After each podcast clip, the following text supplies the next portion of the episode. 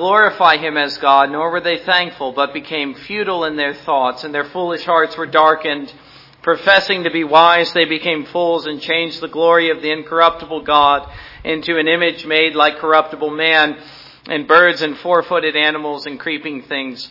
Therefore God also gave them up to uncleanness and the lust of their hearts to dishonor their bodies among themselves, who exchanged the truth of God for the lie and worshipped and served the creature rather than the Creator, who is blessed forever. Amen. For this reason God gave them up to vile passions.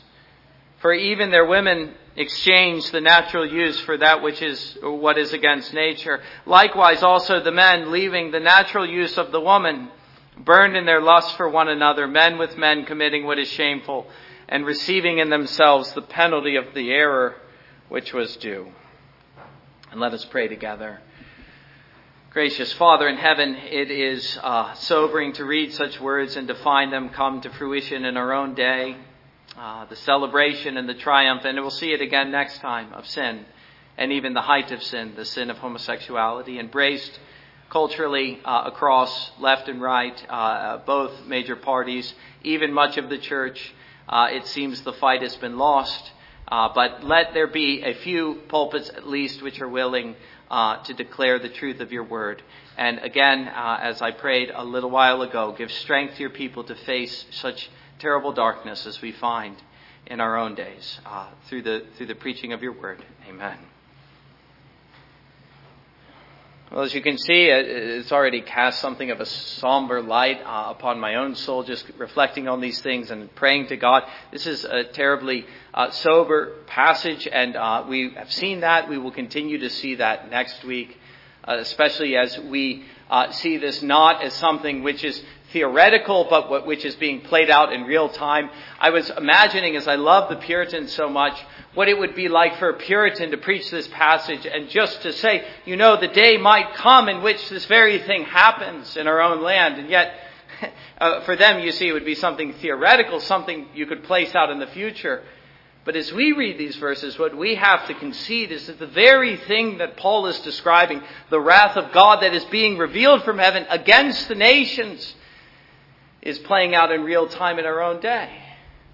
And that is the sort of thing that is difficult to cope with in a sense, although as I end, I do want to end with a word of hope and to recognize how it is the church is supposed to respond to this sort of thing. But certainly not, let it never be, at least in this church, by minimizing the sinfulness of sin, which is the tendency of the church today, or to focus on the wrong things, but to really pinpoint the issues of sin and wrath and so on.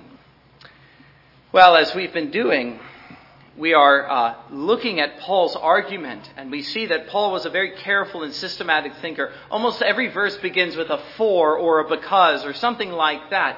It's a very detailed argument that is progressing step by step. And as we proceed to consider the unfolding argument, which we have in Romans chapter 1, it's important that we keep in mind the structure of the argument as we find ourselves at a new stage in it. And here I'm proposing to look at verses 21 through 27, but to focus specifically on what is said in verses 24 through 27, which is the new material, and then, Lord willing, we will look at the concluding verses of chapter 1 and verses 28 through 32 next time. Paul, having told us that God's wrath is being revealed in verse 18, and why it has been revealed in that same verse, namely, men suppress the truth in unrighteousness, that is the truth about God, which he's plainly revealed to them and which they plainly knew. And then what is the result of seeing this, that men are suppressing the truth of God, which they knew? The result, he states in verse 21, is that man is without excuse. Having said that, we're able in verses 21 through 27 to discern two main lines of thought. One being the depravity of sin, and two being the consequences of the depravity of sin. And as we see this as a continual unfolding of one great argument, we see this first point as the stated reason for the prior point. In other words, if you look at verse 21, you see that the first word there is because. Men are without excuse, verse 20, because Paul says Although they knew God, they did not glorify him as God, nor were thankful, but became futile in their thoughts, and so on. They rejected the truth, they embraced a lie, and they were given to depravity and profanity. And having stated then, in those verses, what is, in essence, the process of moral degradation involved in unbelief, verses 21 through 23, he states next the consequences of this in verses 24 through 27. Therefore, God. And we see what God does about it. The consequences of depravity. But first, the process of moral degradation, which is involved in man's suppression of the truth, leaving him without excuse. Again, this is the reason men are without excuse. And you remember, this was an answer to the question which I asked last time. Is it fair that God should reveal his wrath against a man who is sinful, and indeed one who is too sinful to repent on his own? And the answer was, and is, yes, it is fair, for the simple reason that man knew better, as he describes in verses 18 through 20. And he even begins again with that thought in verse 21. Although they knew God, they didn't make use of this knowledge. They didn't act in a way that this knowledge compels men to act. If only they were in their right minds, which is to glorify God and to thank him for their existence. In other words, to treat God as God and to live for God. If the creation declares anything, it is that men ought to live for God.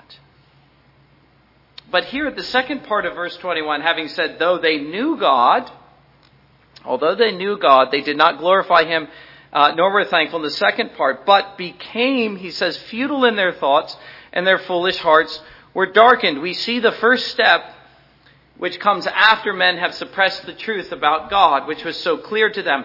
The first step following that is futility, and darkness begins to set in their minds, in their hearts. In other words, they begin to experience a process of moral degradation. And the result of that is that their hearts and their minds, their wills, their thoughts, their beings, their actions, their desires are all given over to sin. In other words, if we were to look at this as a series of steps, we see that when men suppress the obvious truth about God, they are not left in a position of neutrality, but rather they are placed into the category of those who are sinful and who are unbelieving and opposed to God. And the way that that is stated here is that having their minds subjected to futilities, their hearts to darkness, is that they become fools. The folly of a madman lost in sin. That's what Paul is describing. The folly of unbelief, the folly of sin. Which is what he says next in verse 22. Professing to be wise, they became fools. Wise in what sense? Wise in the sense of human wisdom. Men who thought they knew better than God. Men who thought they didn't need God. Or even perhaps like Adam, who thought that they could be as God. Professing to be wise, they became fools. And so the glory of man is not so great as he thought. He imagined, as with Adam, that to deny God was to be as God, was to raise himself above God himself. But the reality is not that man is reaching into the heavens and even beyond and above God himself. It is rather that in the pursuit of wisdom and human learning, in rejecting God, men are subjected to futility and darkness, and their mind and their hearts become depraved. Again, it is a process of moral degradation. At every step, man is getting worse and worse and worse. John Murray, reason estranged from the source of light led them into a delirium of vanity. To try to be wise apart from the source of wisdom is what Paul is describing and what John Murray is describing. It doesn't lead to wisdom, it leads to the opposite. And these are indeed the characteristic features of unbelief. The futility of the thinking, the darkness, and so forth. The same things that we find and saw in Ephesians chapter 4, verses 17 through 19. And yet we see that the yearning for God is never fully suppressed, even in the heart of the unbeliever. John Murray again, the mind of man is never a religious vacuum. And this is what Paul says next in verse 23.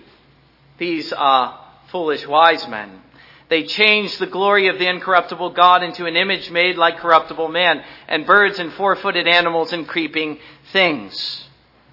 That is the final step in the process of moral degradation involved in unbelief with respect to God.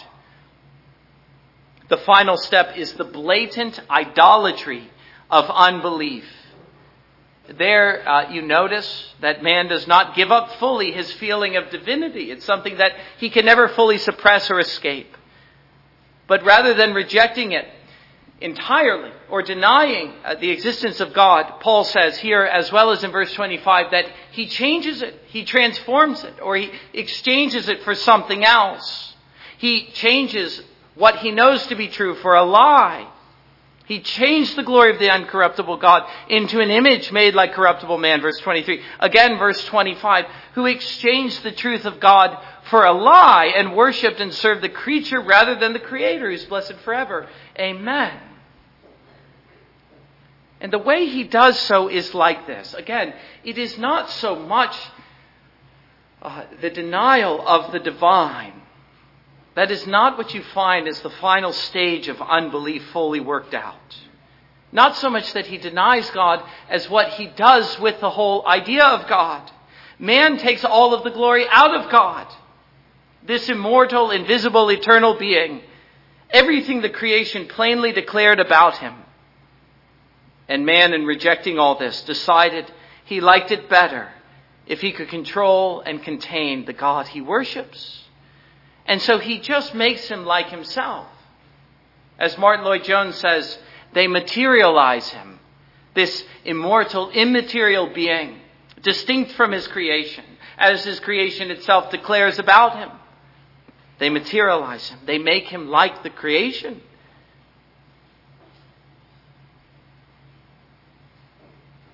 Rather than seeing him as one who is essentially different, they see him as one who is essentially like the creation he has made. Because it is this very feature that makes them so easy. The fact that God is different. This is what tells them that God is in control. And that as a result of this, not only has he created the world and thus themselves, but that they as moral agents are responsible and answerable to him for their sins and their rejection of him. And that, as we saw, they ought to devote their lives to him as those who glorify him and thank him.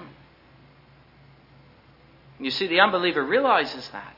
He recognizes that if God is really God, as one who is eternal, invisible, immaterial, one who is essentially different than the creation, then that is a God that ought to be worshipped. And that is a God who is in control. Oh, but a God that is just like them, that is something that gives them control. And so, as Calvin says, the initial seed of divinity implanted in every human soul is corrupted by man in sin. This is what he says. They judge God's greatness according to their own crude understanding. They comprehend him not as he has made himself known, but according to the image which they themselves have arrogantly fashioned. Verses 23 and verses 25. They worship the Creator rather than the Creator. But Paul, having outlined the steps of the moral degradation involved in unbelief, would have us to see the monstrosity of this. The monstrosity of man worshiping anything but the Creator. Is this wisdom, he says? Is this true light? No. This is darkness and vanity and sin. It is man groveling in the dust when he was meant to yearn for the things of heaven. Again, the appalling darkness that we see in unbelief. Look at man, never fully succeeding in giving up the religious impulse implanted in his soul by the divine maker, but rather changing it into something it is not. Indeed, its opposite. Thus we see the perversion of unbelief is the inversion of the true and the good and the divine. They not only distort the truth, but they turn it on its head. And so let us see here the depravity of unbelief, Paul is saying, and the profound depths to which it leads man. There is, in fact, nothing worse, nothing more sinful than what Paul is describing here, exchanging the glory of God for the glory of his creation. Here is the essence of idolatry, which God forbids in the second commandment and in so many other places, where he declares that he will not give his glory to another. And yet that is precisely what man in unbelief does. It is not simply his denial of the divine, but his glorying in something other than the divine, and his worship of the creation rather than the creator. It is here in this process of inversion that men have reached the height of blasphemy for which they are justly damned. For there is nothing worse than glorying in something other than God.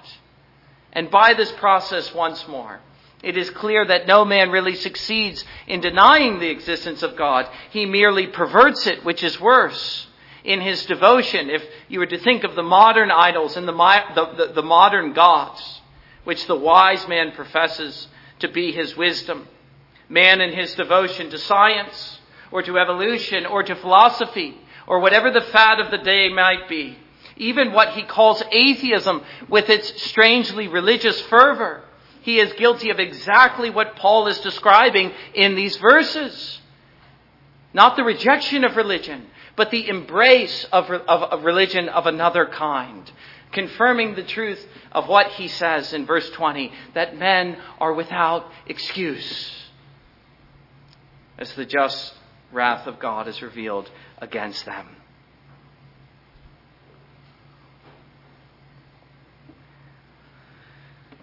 But we see next in verses 24 through 27, the consequences of this. The result of this process of degradation, leading man to worship the creation rather than the creator, is stated in verse 24 and then restated in verse 26. Just as we notice that the thought of verse 23 is restated in 25. Well, he says in verse 24, "Therefore God also gave them up to uncleanness in the lust of their heart, to dishonor their bodies among themselves." Likewise, verse 26. "For this reason, God gave them up to vile passions, for even their women exchanged the natural use for what is against nature." And also verse 27. "Likewise, also the men, leaving the natural use of the woman, burned in their lust for one another, men with men committing what is shameful and receiving in themselves the penalty of their error." The idea is stated like this. The first point in verses 21 through 23 was what man does with God. Man takes the idea of God and they suppress the truth and they take all the glory out of God. And then they begin to worship the creature rather than the creator. That's what man does with God. The response of verses 24 through 27 is what God does with man in unbelief. And what God does with man in unbelief is to hand him over. Or actually, as I was translating this myself, I think I prefer the more natural rendering is to deliver over. In other words, men reject God, point one, and so God rejects man, point two. That's more or less the idea of these verses when you take them together. And what God gives man over to in his wrath is sin, and in particular to uncleanness. And what this uncleanness consists of precisely is stated in verses 24, 26, and 27. In particular, he says homosexuality, rather that of the female or of the male form. And I'll try to explain why he highlights that in particular. But on this point, the whole idea of handing over, God's response to the unbelief of man, there's several points which are necessary. And the first is that the depravity of the sin involved in unbelief is radically enhanced and taken to its farthest extreme, that of homosexuality. So you see, man operating in the realm of belief, leading him to unbelief, then brings him into the realm of morality, leading him to immorality. And one extreme leads to the other. Idolatry leading to the most perverse form of immorality, namely that of homosexuality. Again, I would say here what I said at the beginning of this sermon.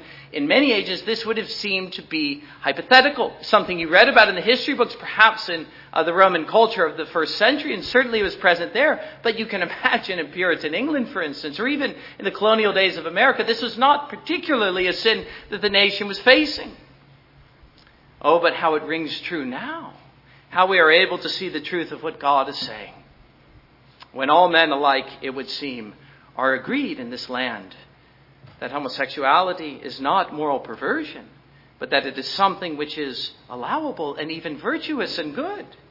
You notice again the process of inversion involved in the depravity and futility and the darkness of unbelief. Man's depravity and futile thinking becomes radically evident in the fact that he once again inverts the natural order, and he lends his approval to such things. The first inversion is exchanging God's glory for that of the creation. The second consequent inversion is exchanging the natural order of the creation that God has made and turning it on its head. An order which is evident in the creation account, in the creation of the man and the woman, in the relation that they were to sustain to one another as husband and wife, the two shall become one. Precisely what happened here yesterday between Mark and Mary. But that is exactly what man rejects in unbelief. In rejecting God himself, he rejects the order of his creation. And no longer is it man and woman coming together as one, but it's man and man, women and women. And so we see the sins of the first century working themselves out again in the 21st century. So let me say again, the rejection of God is most evident in the rejection of the created order. My second point with regard to this act of handing over is that the act of giving over described here is seen as the result of prior activity. For man first rejects God, and this is taken to its positive religious extreme where the rejection is complete, as seen in the worshiping of something other than God, and to this God responds by giving man over. Well, we've seen that already. But it should be noted that the sin of extreme sexual immorality is not the result of God's giving man over. Such lusts were already present in men's hearts. Such sins were already being committed. What is involved in the act of handing over is not the sin of homosexuality, but it is rather the intensity to which man is able to pursue that sin. It is rather thus that such sins now are allowed to proceed with an intensity that had not previously been allowed by God. That there is nothing anymore to restrain or check the lusts of their heart. Verse 24, God also gave them over to uncleanness in the lusts of their hearts. It is man unrestrained, man unchecked by the divine common grace of God.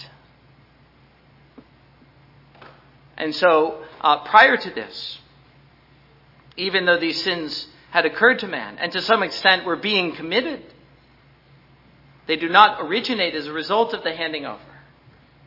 But once the handing over has occurred, God, as it were, no longer restrains man in his sinfulness. Prior to this, he did not allow man to go as far as he might go. And yet Paul is saying there is a point at which God lets go. And he allows sin to proceed unchecked and to proceed along its full course.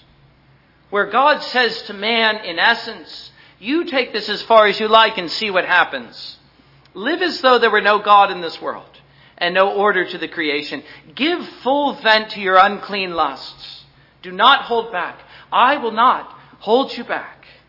Allow this process of inversion and moral degradation to take its full course, to reject all that is natural and to embrace what is unnatural. But then my third comment is this, that it is not enough to say, however, that this process is one of mere negation, as though God were simply letting go, because Paul is describing something even beyond that. God is letting go, but he's also saying that involved in this process is a positive judicial retribution upon man. As though God himself were pushing man into sin. As though God were saying, if sin is what you really want, then I will let you have it. And you will have more of it than you can bear. And this is what Paul says at the end of verse 27. He says, men committing what is shameful and receiving in themselves the penalty of their error, which was due. Again, you notice that Paul is describing a positive process of divine retribution. Because, as he says throughout, or at the beginning, and what he is describing throughout, is the wrath of God revealed against the ungodly and the unrighteous. Men receiving penalty for their errors. From whom? From themselves? No, from God. It is God who is punishing man by allowing him and even delivering him over into his terrible depravity. But then my fourth comment is this.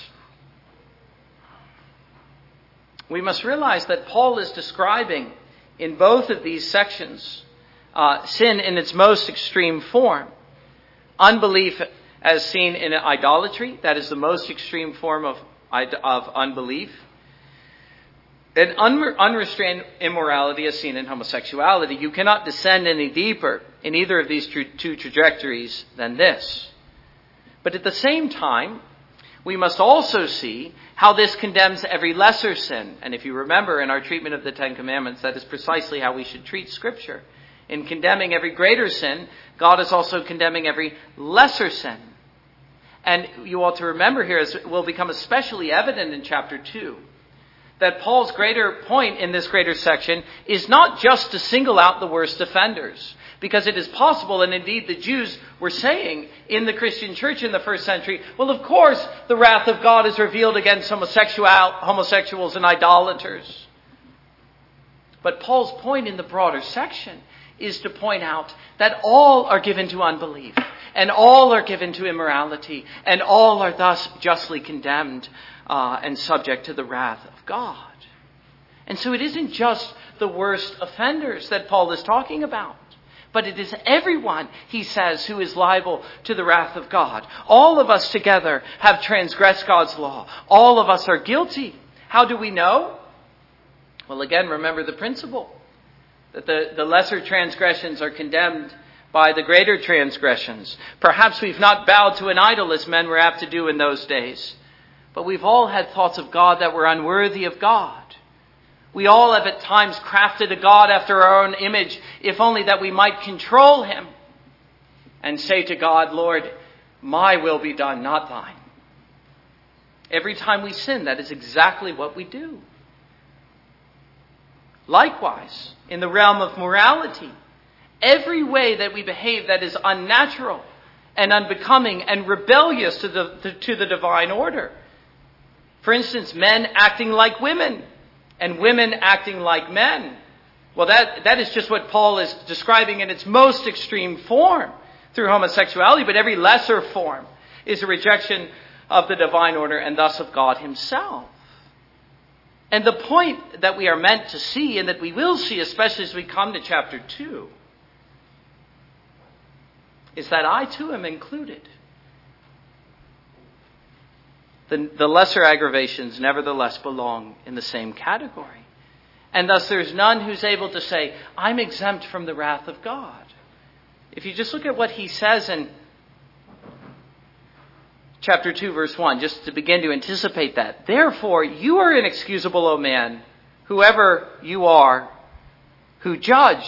For in whatever you judge another, you condemn yourself. For you who judge practice the same things. You see, Paul is speaking... And I'm preaching that sermon in advance a little bit here. But Paul is speaking to the man who says, I'm not like that. I agree that everything you said in chapter 1 is true. But thank God I'm not like that. And Paul says, do you know you are? You're just like that. You condemn that man, but you're just like him. But the reason, going back to the extremes is my fifth comment. The reason that Paul highlights the extremes of unbelief as seen in idolatry and immorality as seen in homosexuality is in order to make abundantly clear how it is that God's wrath is revealed from heaven against the world of unbelief and a world of unrighteousness. How it is that God is making his wrath evident and manifest to an unbelieving world. And it is by allowing these things to take their full course. By no longer restraining them or checking them. It is seen, in other words, in the way God allows and even in some sense, as we saw, encourages and pushes man into sin. allowing the process of moral and religious degradation to take its full course. In other words, if you were to ask the question, and I think it's a good question to be asking today, why are men as bad as they are? Why have things gotten so bad so quickly, so evil, so unbearable to those who have any sense of decency and godliness and righteousness? And do you realize that the answer to the question, why have things gotten so bad so quickly, is God. God is the one who has done this. That God is the one who's given man over in such a way that sin is able to run its full course. For man now to reach before our very eyes the very bottom of the barrel and descend no further. Again, the parallels between this day and our own are obvious. They're all too obvious. And if you were to ask the question, can man really get any worse than this? The answer is, thankfully, no, he cannot. But you would be foolish to think in reading Paul that he's describing something that will happen to us. The reality, as I've said, and let me say again, dear brothers and sisters, is that what Paul is describing has already happened. The process of handing over is something that God has already done, evidently. What is the explanation? Why has God done this? The answer is found in verse 18. The answer is the wrath of God, which he is revealing from heaven. God is revealing his wrath. He is revealing his displeasure to man, and yes, let us say, to our own nation and even to the church. He is indicating to man his terrible displeasure with sin. And there is no injustice in God doing this. He is only, again, verse 27, giving man the penalty for his error. He is giving every man what he deserves. He is causing man to suffer the penalty for his sin, which for the present, I know this seems to be a paradox, but this is the very truth of Scripture, which we find in our own day. The penalty for sin is more sin. That's what God is allowing to happen. And so as a result of this, he is allowing and even causing life on earth to become a very hell on earth. To get a sense and a glimpse of what hell is like, where there's no God to restrain and to check the sinfulness of man, but that sinfulness is allowed to take its full course. And to what end is God doing this? It is in order that men might see their true state, and that they might comprehend that before God they are indeed without excuse. And that without God, on account of sin, they deserve not only hell on earth, but hell in hell. And that is, beloved, wherein the wrath of God is revealed. In God not only giving man over, but thereby indicating to man his displeasure for sin. But at the same time, my last comment is this. God is also indicating something else. And this gives us a sense of how we as Christians ought to respond to this, especially from the standpoint of the church. What is the answer of the church? What is the response of the church? Well, we find that for as bad as man has become, Paul is saying that the gospel is revealed to him. That is the greater point being made in the book of Romans. And it's the only reason he goes into the trouble of explaining the wrath of God revealed against all unrighteousness and sin. It is to explain the context in which the gospel is preached and revealed to man.